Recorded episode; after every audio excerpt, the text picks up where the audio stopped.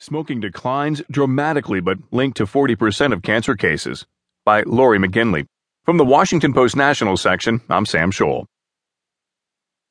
In a pair of good news, bad news reports, the federal government said Thursday that cigarette smoking among adult Americans continues to decline sharply, but that 40% of all cancer diagnoses are now linked to tobacco use.